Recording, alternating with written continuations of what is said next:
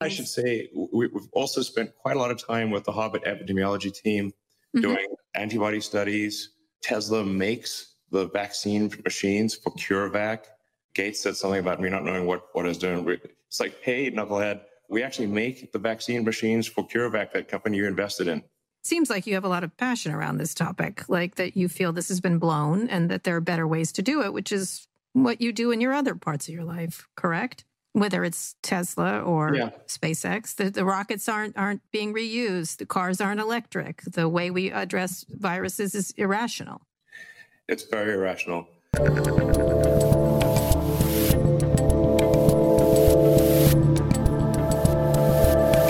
What's up, people? I'm Dave Rubin. This is the Rubin Report Direct Message. Today is May 11th, 2022. And although we are live streaming on YouTube and Rumble right now, I somehow am en route to California, my former state, because tonight I'm at the Brea Improv with Dennis Prager. It's already sold out. A couple tickets left for Oxnard tomorrow with Larry Elder, then San Jose with Douglas Murray, Phoenix with Charlie Kirk and Blake Masters, Denver with Brian Callen, June 2nd, Orlando, the big one, the big finish with Governor Ron DeSantis.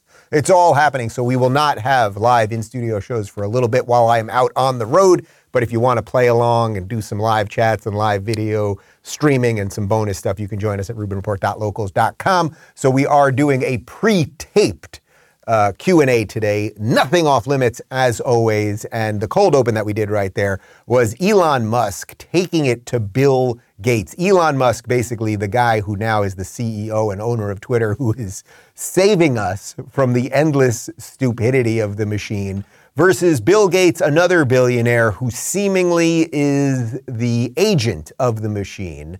Uh, so we're going to start today uh, with a little video. This is Bill Gates just a couple days ago, uh, basically saying everything about COVID that the rest of us have been saying for two years. It wasn't until early February when I was in a meeting that experts at the foundation said, "There's no way, you know, this. There's been too much." Uh, travel without diagnosis uh, for us to contain this. And then at that point, we didn't really understand the fatality rate. You know, we didn't understand that it's a fairly low fatality rate and that it's a disease mainly of the elderly, kind of like flu is, although a bit different than that. So that was a pretty scary period right. uh, where the world didn't go on alert, including the United States, nearly as fast as it needed to. That freaking guy. Now, first off, he is the founder of Microsoft. He created Windows. Remember Windows? You'd have Paint on there and maybe a spreadsheet or Microsoft Word or something, and that is just fine. And it was on everybody's personal computer for a long time. And I give credit where credit is due. You did something good 30 years ago, man. It was revolutionary at the time. The government hated you for it because they said you became a monopoly. That was a big case.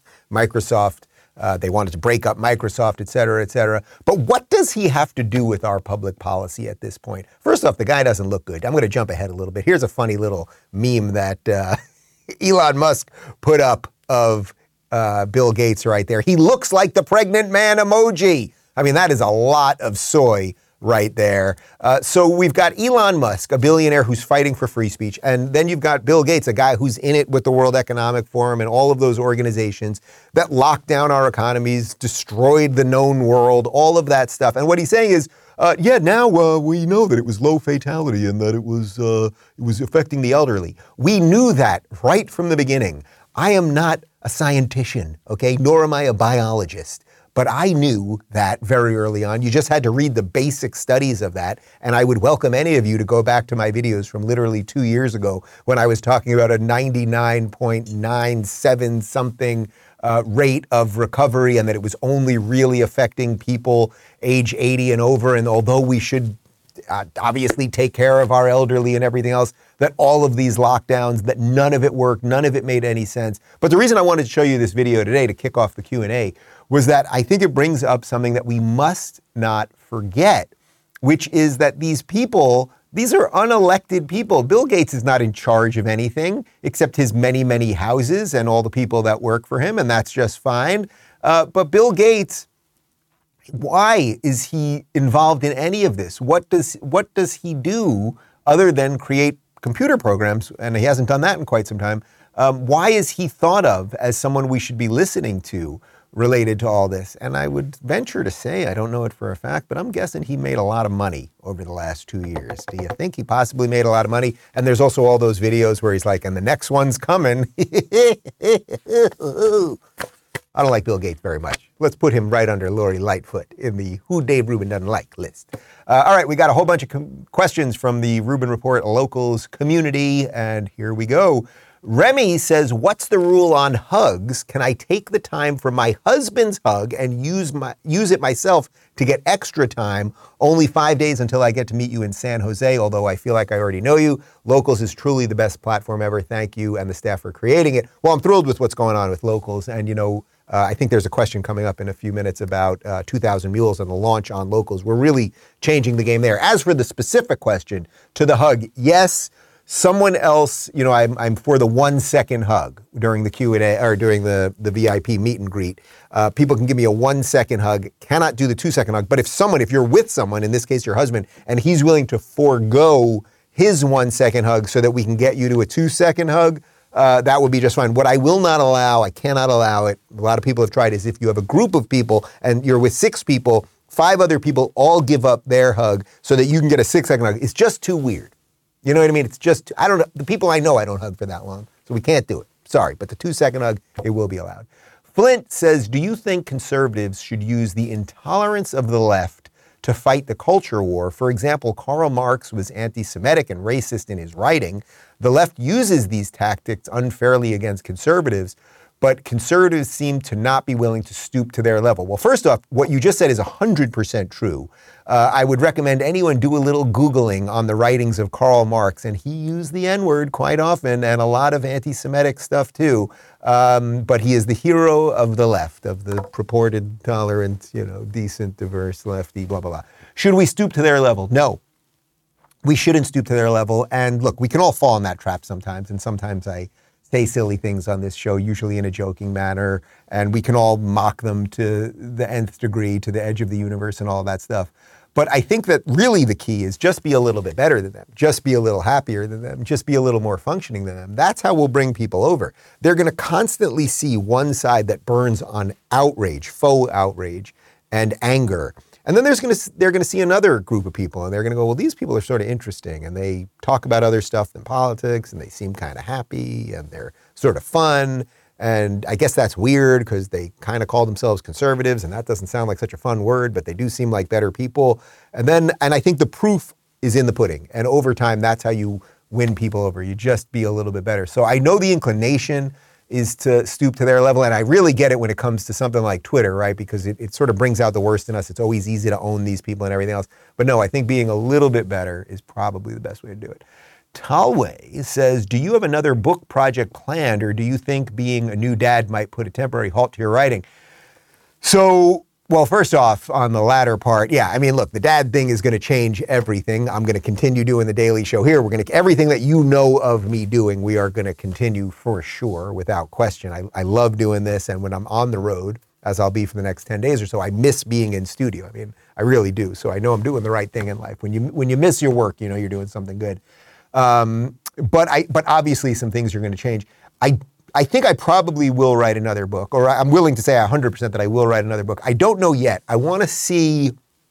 Look, the first book was about the principles I believe in. The second book was about how to thrive in a world that feels very uneven as our world does right now. I think the third book, I need to wait a little bit, see what happens in the midterms. Like, which direction really is America going to kind of choose? And then maybe I can write something that will help get us to 24. I think that would sort of be the idea. Um, but I also have a couple things that are not necessarily as political. And I do have this sci fi book that I kind of want to do. Uh, this sci-fi story that I've sort of fleshed out as a short story already, and I'd have to. I've never written a fiction book, so I'd really have to think about it in a different way. Um, but we shall see. But yes, everything is about to change with these two children on the way.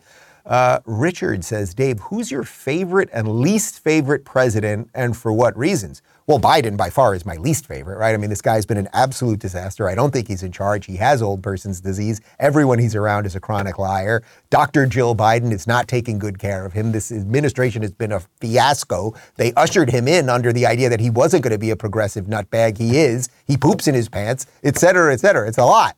So I don't like the guy. Um, my favorite president? I mean, I don't know, is it going to sound cliche? But in retrospect, Trump was pretty freaking good, right? It was all good except for the riots that the left unleashed. We had a great economy. We had world peace. We didn't have these crazy wars. Everything was going well. It really was. Then we suddenly get COVID out of nowhere and we get riots out of nowhere. I don't know. Maybe that's why Bill Gates is smiling. Taylor says with the new data, now the Walgreens index showing little to no benefit of the vaccine. How are companies and institutions able to continue to require them and still with no mention of natural immunity? So it's a little unclear to me exactly what companies are requiring what at this point. I don't think. Are there any requirements by private companies? I mean, I guess a private company could still make some private requirements to their employees. It's a little unclear, but I would say, generally speaking, um, I never felt that I had the right to inject any of my employees with anything, and I still stand by that. And uh, that if you work at a place that wants to inject you with things, you should look at getting another job. I will also mention that at the West Nyack show, which is the last show I did on the first leg of the tour with, with Megyn Kelly, West Nyack, New York, um, when I was doing some messing around with the crowd, there were a lot of nurses there. And there were several nurses that got fired for not getting vaxxed. There were a couple nurses there who ended up getting vaxxed and they felt that they had to keep their jobs. And man, what a horrific choice. What a horrific choice these private companies force their people into, the government forced government employees into. Um, really just evil. It was just evil. And in retrospect, think how evil. I mean, that, that, that video of Connor will throw it in that video of uh, in Venice Beach when they were, you know, running over with the bulldozer, the skate park, like the th- chasing down people, uh, you know, that were surfing, like the crazy things that they did in the name of keeping you safe. And man, it's like we should have been kept safe from them, not from this disease. You know says, what is David, David's favorite meal to cook? Well, I've said many times, my favorite meal for him to cook is his cast iron chicken parm, which you can see the recipe at davidscookbook.com or uh, David's Cookbook on Instagram. Uh, and he is working on an actual physical cookbook. What's his favorite meal to cook? He loves spice. He loves all kinds of different spices. So he loves, loves, loves cooking Indian. That's probably his personal favorite to cook. Obviously, I'm big on the smoker these days. So this past weekend, I mean, we smoked a leg of lamb that was massive. Then we smoked an 11 pound brisket. We've had a lot of people visiting us. So it's been a lot of meat. I, I, I just smell like meat constantly. So if, if we do we have smell-o-vision yet on the uh, computer there? We don't. We don't. We're working on it um, because soon enough you'll be able to smell me through the screen. Isn't that exciting? That's what we're working on over here. Uh, Nathan says, "Hi Dave. I hope y'all enjoyed the Chick Fil A. Oh, I know who this is. It was great to meet you, and I was really entertained by your wit, enthusiasm, and sense of humor. What was your personal, your favorite personal take of the Atlanta show and your visit here to the Peach State? So this is a, a nice guy who I met." who is a Chick fil A employee, and he happens to be gay. Can you believe it? A gay guy selling fried chicken to the masses. And he gave me a gift certificate to Chick fil A. We used it uh, in an airport. I don't think it was in Atlanta. We used it maybe in the Dallas airport, if I'm not mistaken. What was my favorite part of the Atlanta show? Well, I just love Malice. So Michael Malice opened up the Atlanta show, and he's just so witty and clever, and he does things where he'll like lay out a joke and people don't realize it's a joke. So then there's this long pause where people are like, "What? What did he say? Did he just say that?" And then you, and then someone will start laughing in the back, and that kind of triggers somebody else to start laughing. And so there's this almost weird backwards laugh, which is sort of exactly why I call him the Willy Wonka of politics. Uh, what else did I do in Atlanta? You know, it was it was real quick that we were in and out, but we did actually go out after the show. I drank some tequila with some fans, and uh, it was it was a good time. Xavier says, Hey Dave, I saw your show in Atlanta and it was awesome. Disney has run Star Wars into the ground, but there have been some small glimmers of hope in the latest TV series they've been doing. Mandal- Mandalorian season two was better. Boba Fett had some cool ideas, and Obi Wan is coming up in a few weeks. Is there any chance they'll right this ship? All right, well, I think Michael is not going to be happy here when I give my uh, diagnosis of what's going on with Star Wars. Look, Disney owns them. I'm done. I'm just done. I'm done. They they the last three movies were absolutely horrible. Force Awakens was good. The second one, Jedi, was so terrible that the third one was just such a mess trying to clean it up. Mandalorian's fine. It's not great. It's not. Boba Fett was barely in Boba Fett. There were like two episodes out of six that Boba Fett wasn't in it. They didn't link it to anything. You don't really care about Boba Fett. Um, what else? What was the other? Oh, and now Obi Wan's coming out. And it's like, yeah, does it look kind of good? It does, but I canceled Disney Plus.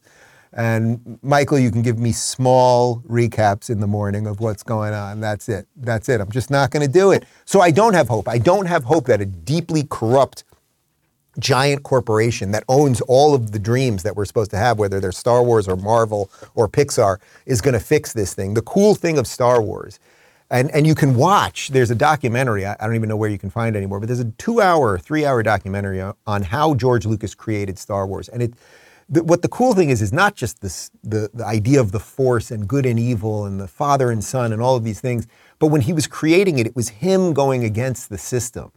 It really was. And that that that spirit was in those original movies. And now they're just corporate blathering drivel. So i, I don't have much hope. I, is that just someone becoming old and just like you got to give up on things? Maybe at some level michael's nodding his head yes um, but I, I, look forward to finding, well, as I said, I'm, i have this new sci fi idea. And I just watched Dune I, for the third time and I finally stayed awake and it was pretty good. It was pretty, pretty, pretty good.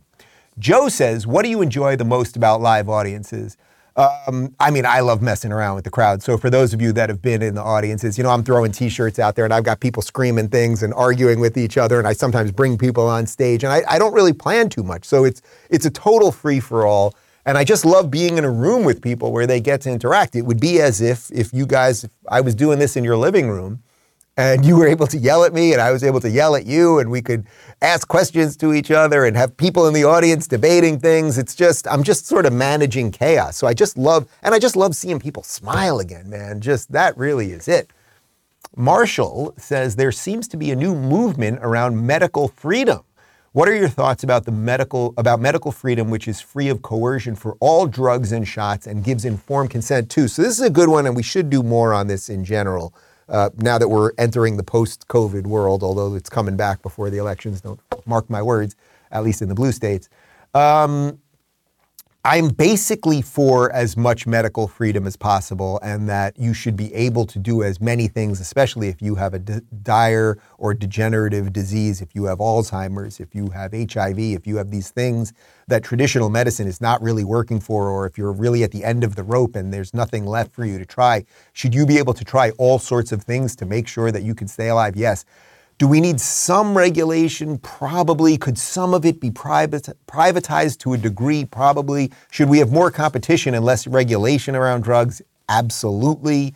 Um, you know, there obviously is a risk. There is a risk too, right? You don't want every snake oil salesman showing up and telling people that they can cure cancer if you inject this in your, uh, into yourself, just like you wouldn't want snake oil salesmen, say from giant pharmaceutical companies called Pfizer, uh, to say, oh, we've just come up with this vaccine and it's going to work until two weeks later you realize it hasn't worked and you've injected yourself and your family with 10 of them.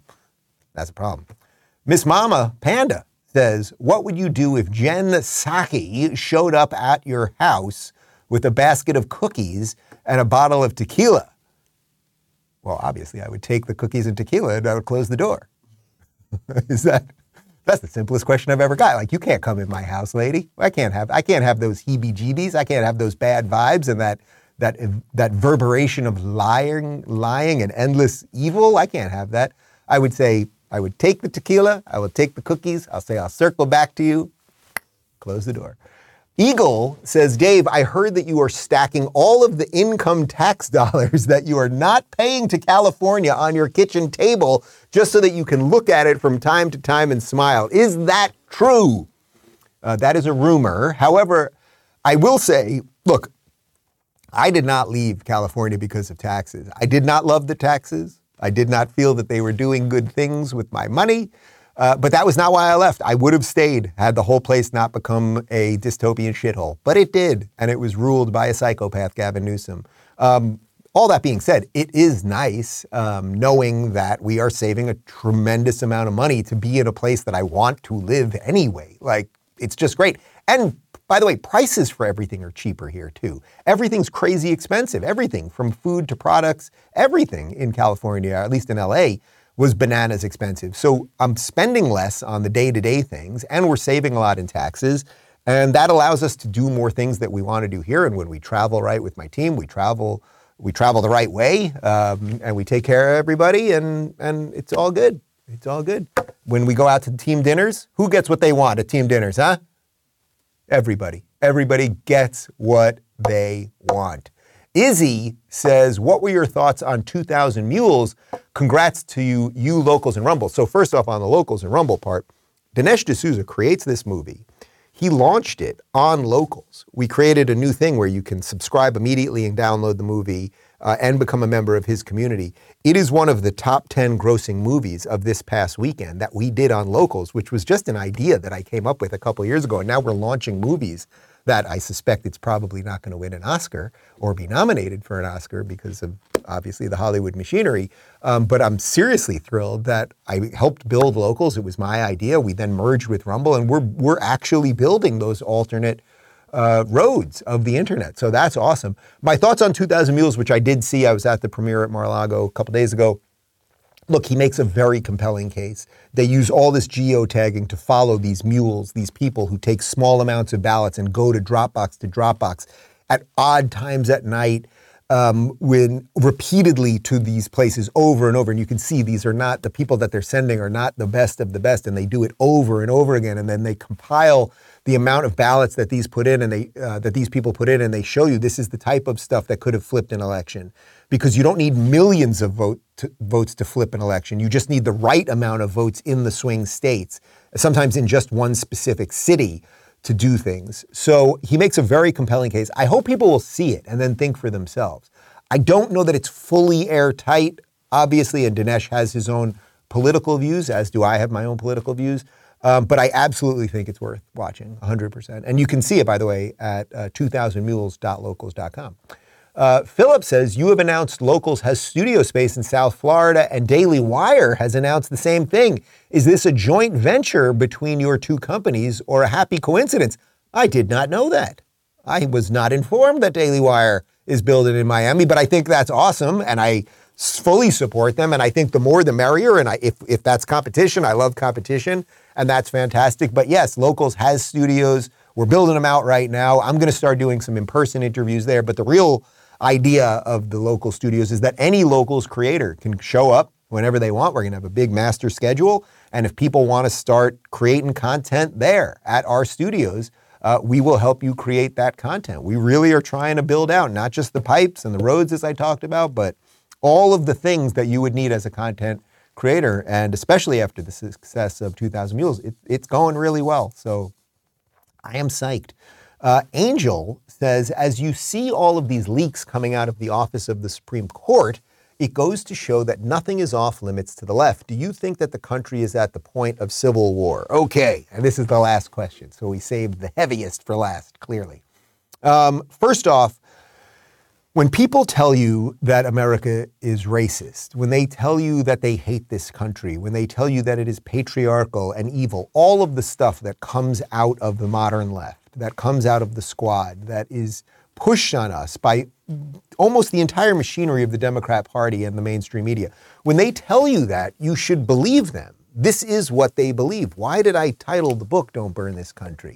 Right? It's like we have something to preserve, something that is really good, that was fought for and died for before us, that these people just want to shred up. And it's sort of like that, that godless whole, right? When Nietzsche said, God is dead. And people thought, oh, that's very exciting. Now we can do whatever we want. But really, it was a warning. It was like, well, God is dead. But if you kill God, that you might replace it with something else, and that thing might be much worse. Well, that's sort of what we have right now. We have this woke ideology that is a secular ideology on steroids. These people think they can all be gods and that the world should bow to them, as opposed to figuring out, out a way to fit into the world that was created for you by probably better people than you. So um, they want the thing to burn. So I think whoever leaked this thing, and we have to find out who did it, needs to be totally uh, dealt with in whatever legal manner is available. And then if, if we are to believe that any of this machinery works, then we have to get back to letting that machinery work. And you cannot hire people who will leak things. And if it was because someone hacked in, then the, the people that were in charge of the security have to be dealt with. But and, and if it was a justice themselves, they need to be impeached.